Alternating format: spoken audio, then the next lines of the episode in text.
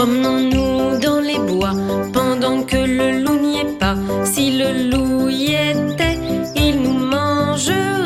Dans les bois, dans les rues ou dans le jardin, aujourd'hui nous allons faire une activité familiale accessible à tous, l'herbier.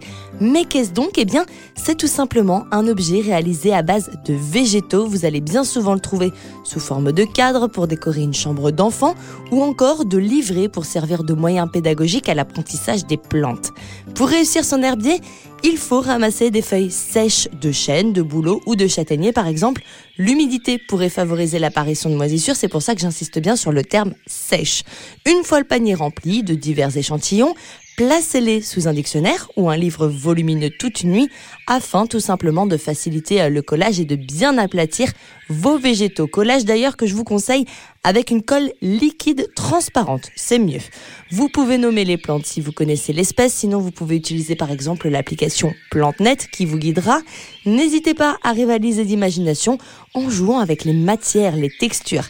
La terre, le sable peuvent agrémenter cette œuvre. La peinture peut s'inviter, tout comme le dessin. À coup sûr, vous comme vos enfants, vous allez en avoir plein les doigts. Il y en aura partout sur la table, mais pas de panique. Après tout, le plus important, que l'on soit petit ou grand, c'est de garder son âme d'enfant. Alors, amusez-vous.